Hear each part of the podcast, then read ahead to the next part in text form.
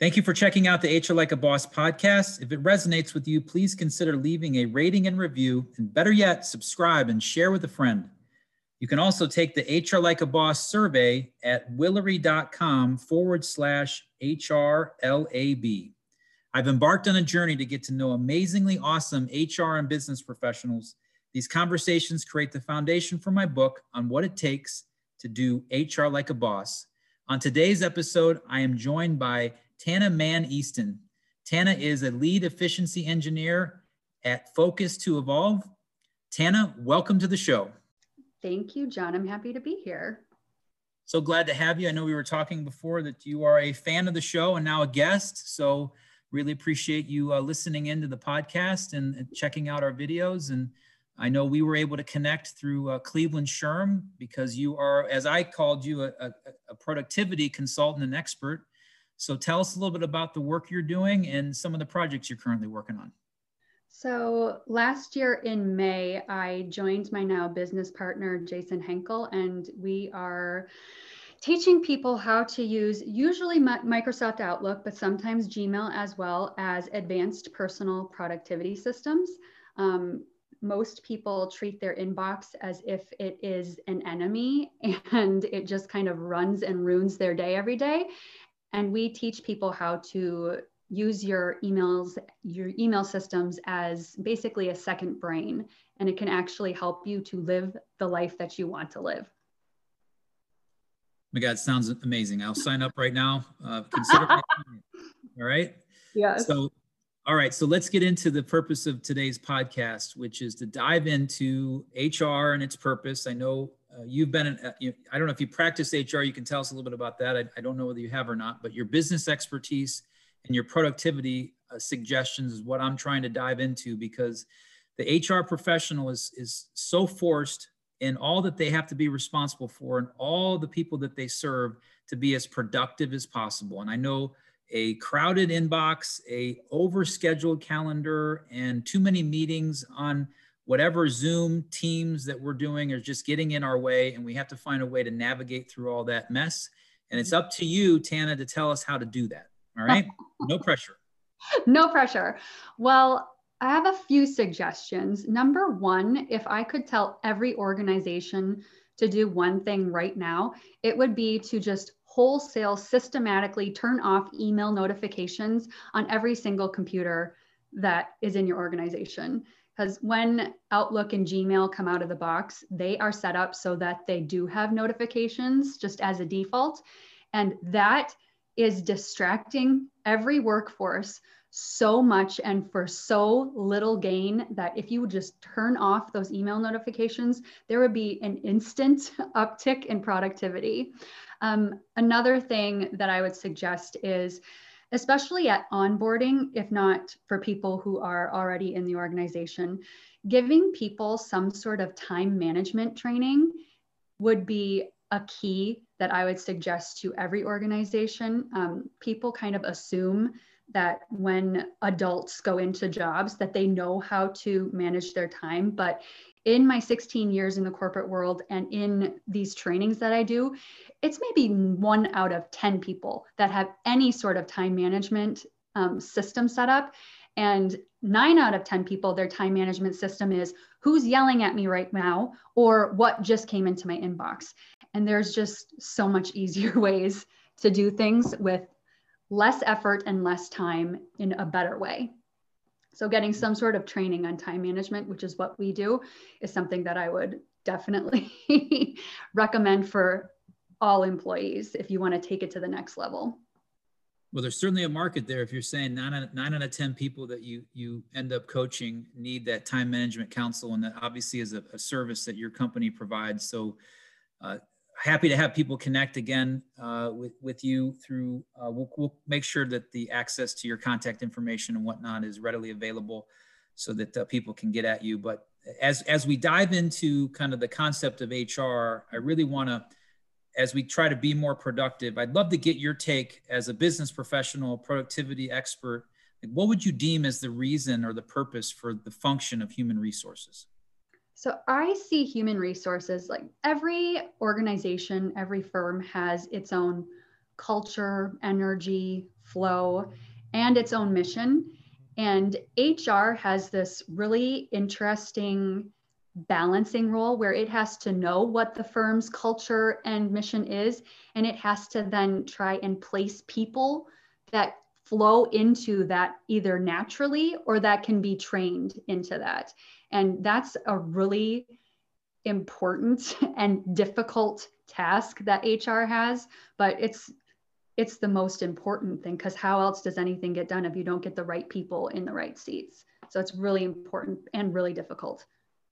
And I'm sure you'd like to make sure they know how to in their interview process. Are you are your notifications off on your Outlook?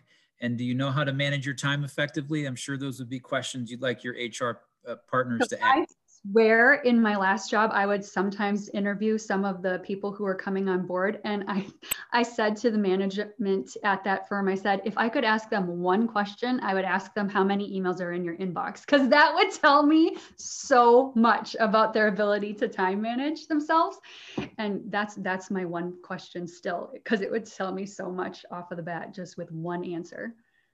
All right, so I'm gonna I'm gonna be in the spirit of full disclosure and entertaining on the podcast. I did just look at the number of uh, inbox items I have, and if you're driving your car right now and you're very productive, you might want to pull off the road. I have 49,295 items in my inbox. 20,000 20, of those are unread, roughly more than that. So I think some room for improvement there for you. Some, some room for improvement. I think there's some. yeah, I think you're right. All right, awesome. No, I think I think you know that uh, I'm I'm a perfect prospect for you, and uh, we'll we'll talk about that later. And appreciate again the expertise that you shared through the Cleveland SHRM webinar was really insightful. And I'm wondering if we could just dive in a little bit more. And you mentioned turning off notifications in Outlook. What what are the two or three or four other things you suggest to do that? Uh, uh other things in Outlook. And then also the main thing I'm seeing a lot is just over meetings. So many meetings that we hear HR is involved in. So if we can dive into email and Outlook or Gmail first with your suggestions, and let's get into the uh, the meetings and managing all that. So with Outlook, I mean, the less emails you have in your inbox, the better, and the better, more bandwidth your brain is going to have in order to think.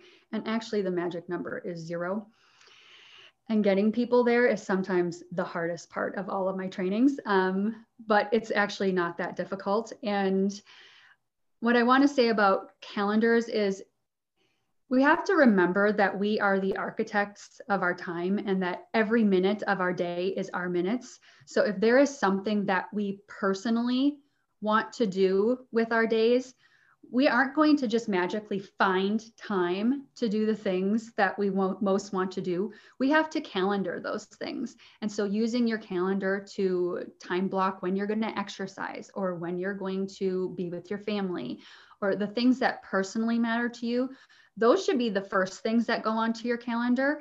And then the meetings that you have with people can be next.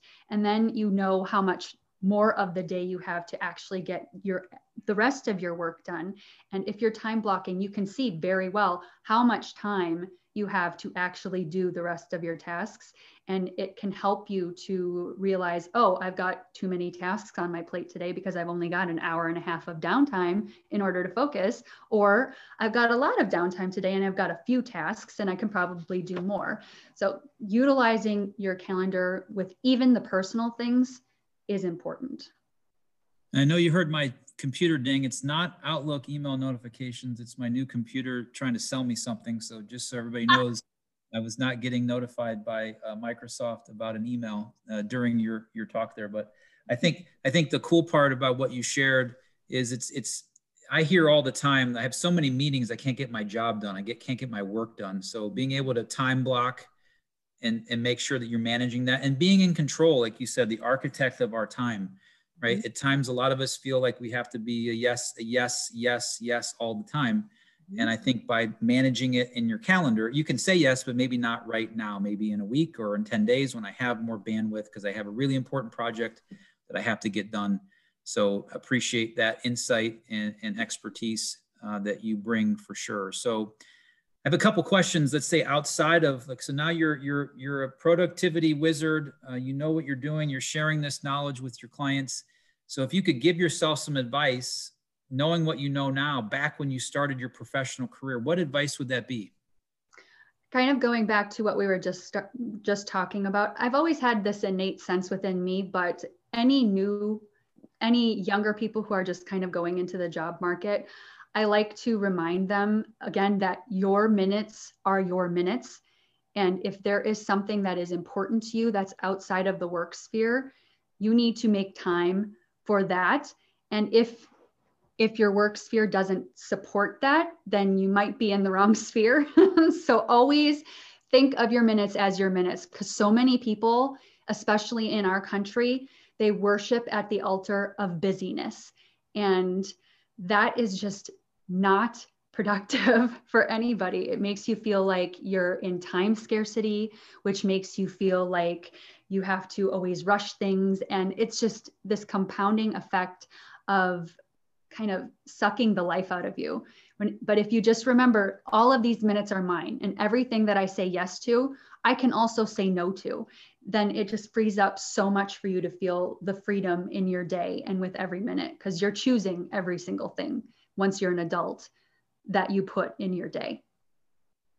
Yeah, no, it, to me, it's a matter of control, the right amount of control to, to be in control of, of your schedule and your, in your work environment. And the word you used, your sphere, and also doing it in an incredibly emotionally intelligent way. So when you do have to say no, it doesn't make the other person on their end feel like you don't like me you don't want to take time with this you're in hr you're supposed to make time for me mm-hmm. i do i do make time but i, I want to make sure i understand how important this is so i can properly set expectations and right. we can get to the task or the meeting when you need to. So well hey you've been great. I'm going to get you out of here on my last question. The, the podcast the book is called hr like a boss. So i'm curious what you think uh, the description of someone that does hr like a boss.